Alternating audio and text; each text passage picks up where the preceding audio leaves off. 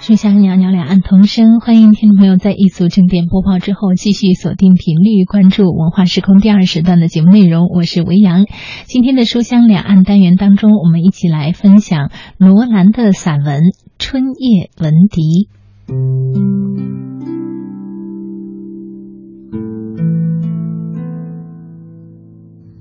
兰慧，我去听了你的演奏。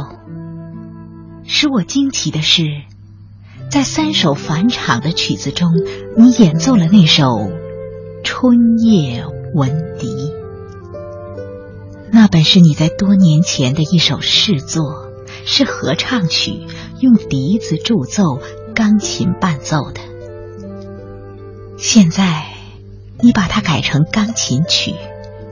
那高音部键板模拟笛子的声音是那样的清越而苍凉。我突然明白了，为什么陶山让我来听听你的演奏，替他看看你。到现在我还叫你蓝辉，似乎不像一个学生对他的老师的称谓，但事实上。在大学里，又有多少学生不是在背后直呼老师的名字呢？那时候教钢琴的李一善，教声乐的魏雨清，教音乐史的史文明，以至于教理论作曲的韩素，我们都是这样直呼其名的。虽然我们知道那真不够礼貌，但是我们都习惯这样，而且也喜欢这样。因为这使我们觉得亲切而轻松，使我们觉得你们更像与我们志同道合的朋友，而并不是凛然不可侵犯的严师。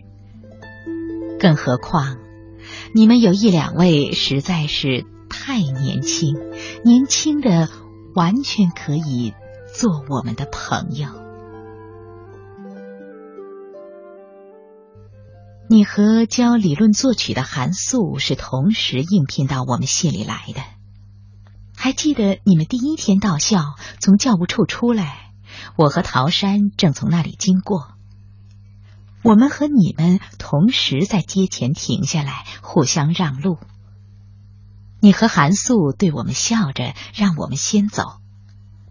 那天你穿的是蓝呢西装，韩素穿的是灰的。那西装的样式有点太时髦，而你们的头发似乎也过分光亮。你们两人手中都拿着香烟，你并且把一只手插在上装的口袋里。我们走过去之后，陶山又回过头来，用一种很好奇的眼神去看你们的背影，然后他幽默的说：“这两个流氓从哪里来的？”我笑着说：“别是刚招进来的男生吧？”那一阵学校正酝酿招收男生，有人赞成，有人却反对。于是我说：“假如男生都像他们两人这样流气，那就情愿不招男生。”陶山也点头同意我的话。我们绝未想到。你们并不是新招来的男生，而是新聘来的教授。第一次上你们的课，同学都非常之不情愿，以为你们给人的印象太轻浮，不配来教我们。但等到课程开始之后，大家才知道，你们完全不同于以前我们所熟悉的那些老师。你们的新颖与锋芒，你们的天分与造诣，你们那属于音乐家的高傲与不拘小节的气质，都令我们眩迷。几乎只一瞬间，全体学生就卷入了以你们为中心的音乐的漩涡。以前我们也爱音乐，但那只是冷冷静静的，以一种消闲的心情在爱。自从你们来了之后，我们才体尝到音乐本身那种属于合群的激动。韩素在教理论作曲之外，兼善指挥，由他带头组成的百人大合唱团，几乎网罗了全样各系的爱好音乐的同学，而你就很破例的来为我们伴奏。过去的合唱团一向都是学生伴奏，从没有教授伴奏的。你们使音乐成为更博大的东西。冲破了细的小圈子，冲破了师生的隔阂，换来了各个角落里年轻的新的共鸣。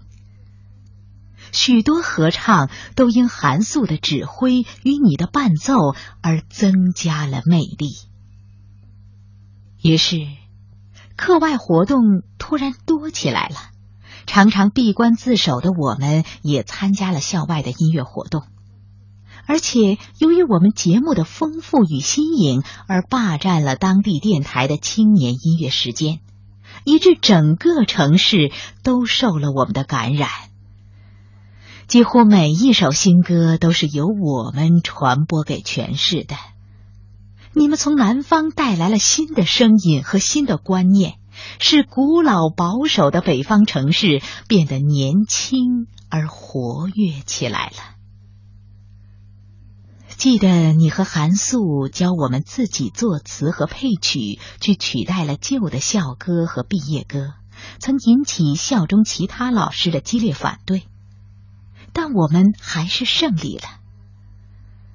还记得我们那一阵把许多大家认为有意境的古诗词都搜罗了来，热衷的为他们配上合唱或独唱的曲谱。我们试着唱柳永那首《杨柳岸，晓风残月》的词，在结尾的地方，就是你用钢琴弹奏感伤的尾声。还有那首《枫桥夜泊》的二部合唱：“姑苏城外寒山寺，夜半钟声到客船。”你用钢琴模拟那沉沉的钟声，真动人。还有。我们把李白那首《春夜洛城闻笛》的诗，试着用昆曲的调子做成歌，唱唱改改，最后还是决定加上中国笛子的助奏，才算有了韵味。说到笛子助奏，我觉得你应该想起桃山来了。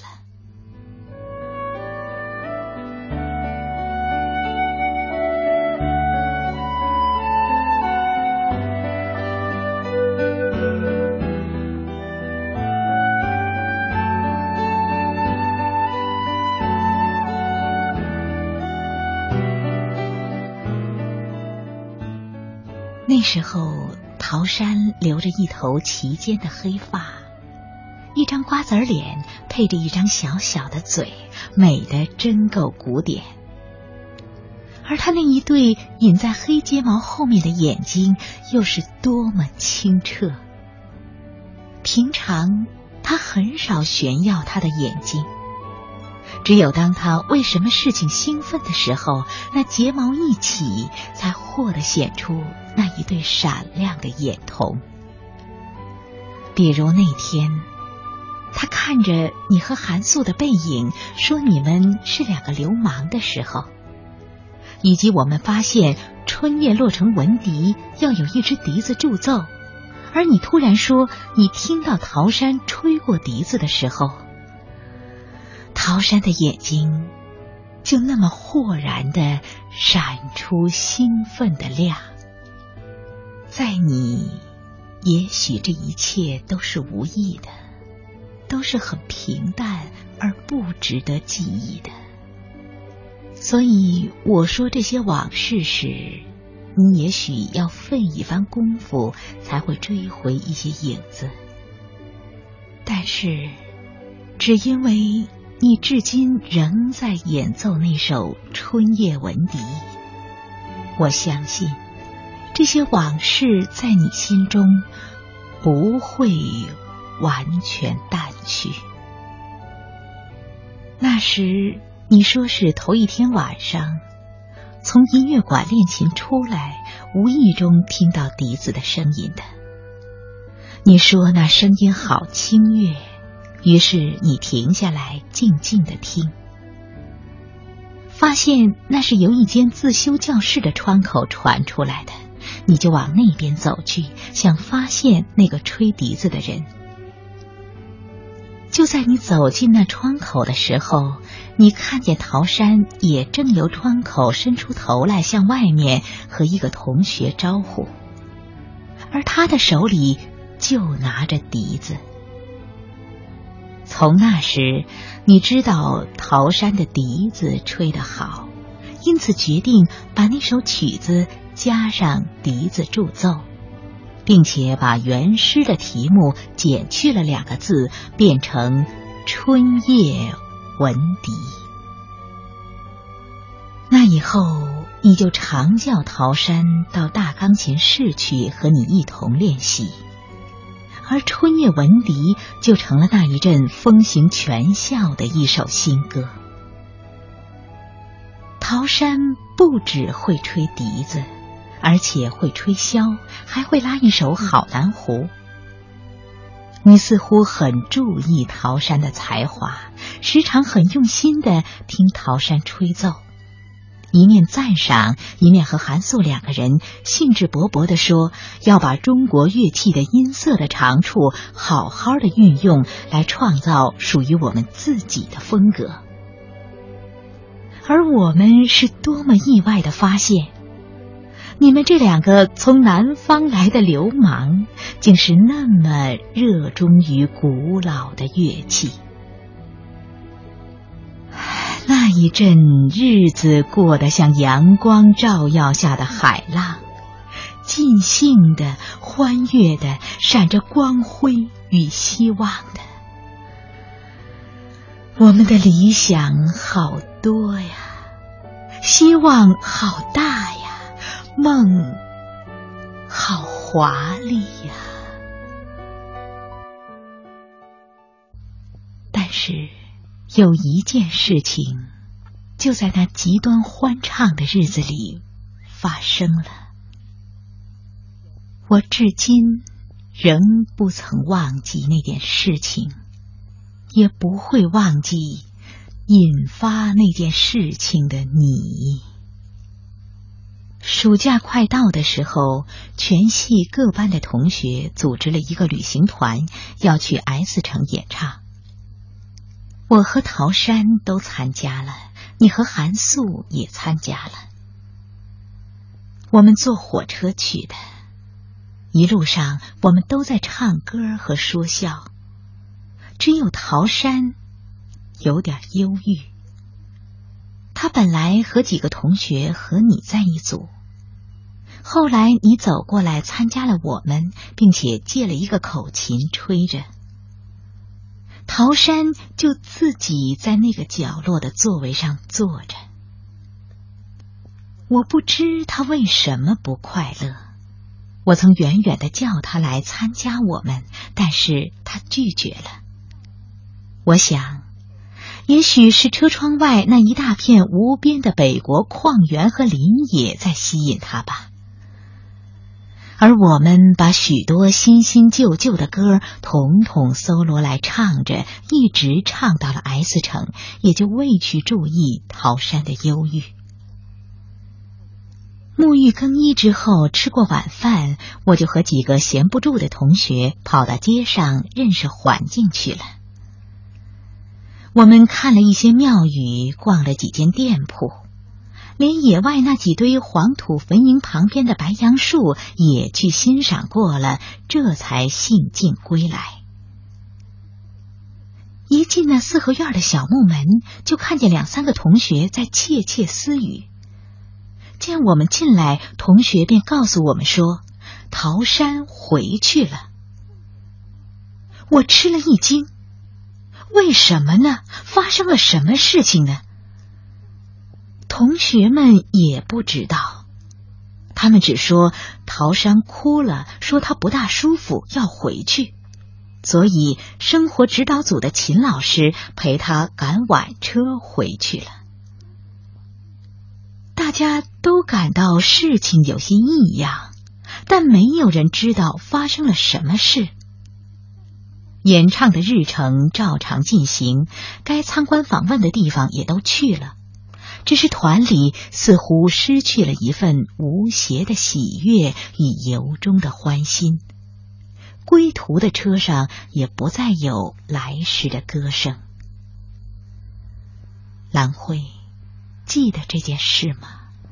也许你忘了，也许你不曾忘记。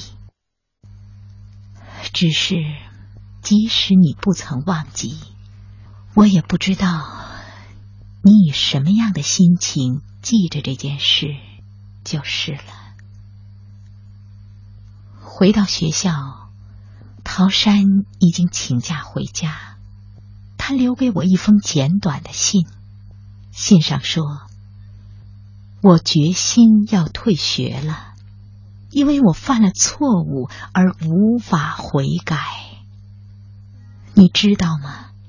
我这些天一直都在被痛苦煎熬。我在爱他，你知道是谁吧？”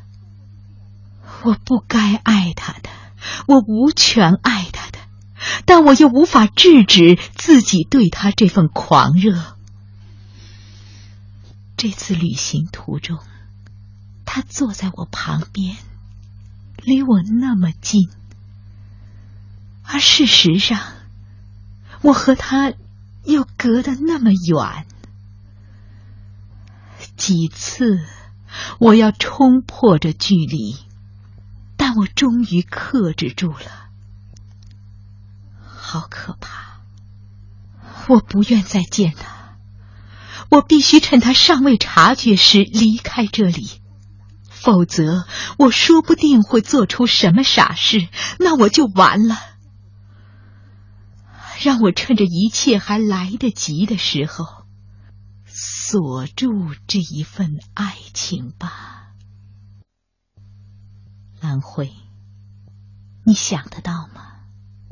你一定想不到，因为那以后，你除了有两次以师长的口气惋叹桃山不该轻易退学之外，你的行动一切如常。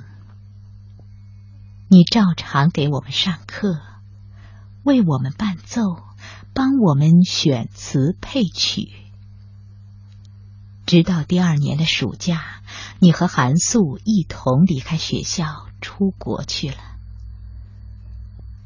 你好像根本忘记了那个喜欢吹笛的女孩，至少你从未发现她对你有那样一份灼热的爱情。你们离去之后。学校中那新的声音、热烈的气氛、生动的心情，以及向外拓展的年轻的热情，也就慢慢的沉寂了。你和韩素，好像被一只无形的造化之手，在我们的上空释放的两朵烟火，那缤纷璀璨的火花。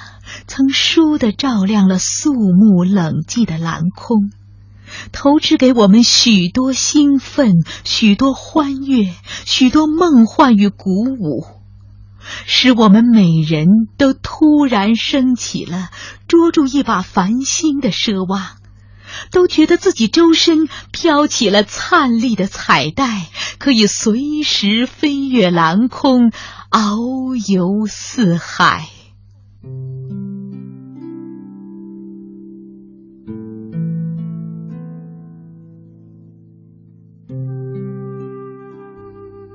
多少年来，每当我忆起桃山的事，都止不住心情的激动。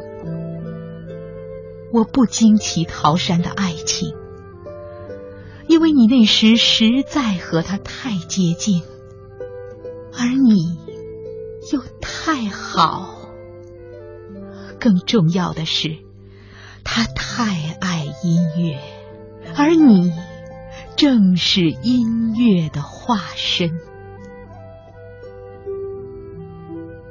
你回来演奏的消息刊出时，在山上埋头研究中国古乐的陶山写信来，让我替他去听一听你的演奏，看一看你。不知他现在怎样了？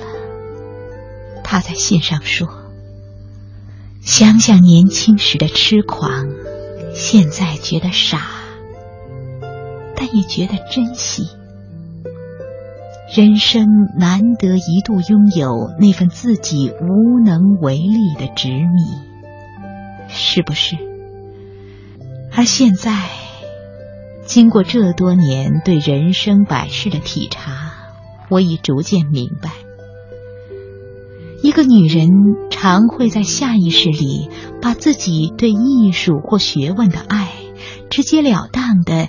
寄放在一个具有这份才华的男人身上，以为通过爱情这条捷径可以简易的取得自己所追慕的东西。其实，那只是一种心理上的错觉和本能上的鼓励而已。虽然说那也是一份纯情，但它实在另有对象。他的音乐不可能经由那种途径而变成我的，除非我另下功夫，我不可能拥有属于自己的这一份。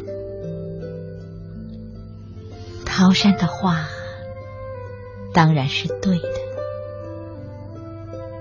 但是他还是让我来替他。看看你，我不知他究竟是什么心情。他还爱你你还记得他吗？我也不知道。在你忙烦的日程中，我不想打扰你。我只是将记下。你那倦怠的脸色与冷漠的神情，我会去告诉他，你的倦怠、你的冷漠，与你在钢琴上所弹奏的《春夜闻笛》，那倦怠和冷漠，在成功者酒后必有的倦怠和冷漠。唯有那首《春夜闻笛》，隐约的寄放了一份未逝的春天，而你或许永不会知道，那春天里有一份你所未曾发现的狂热而痛苦的爱情。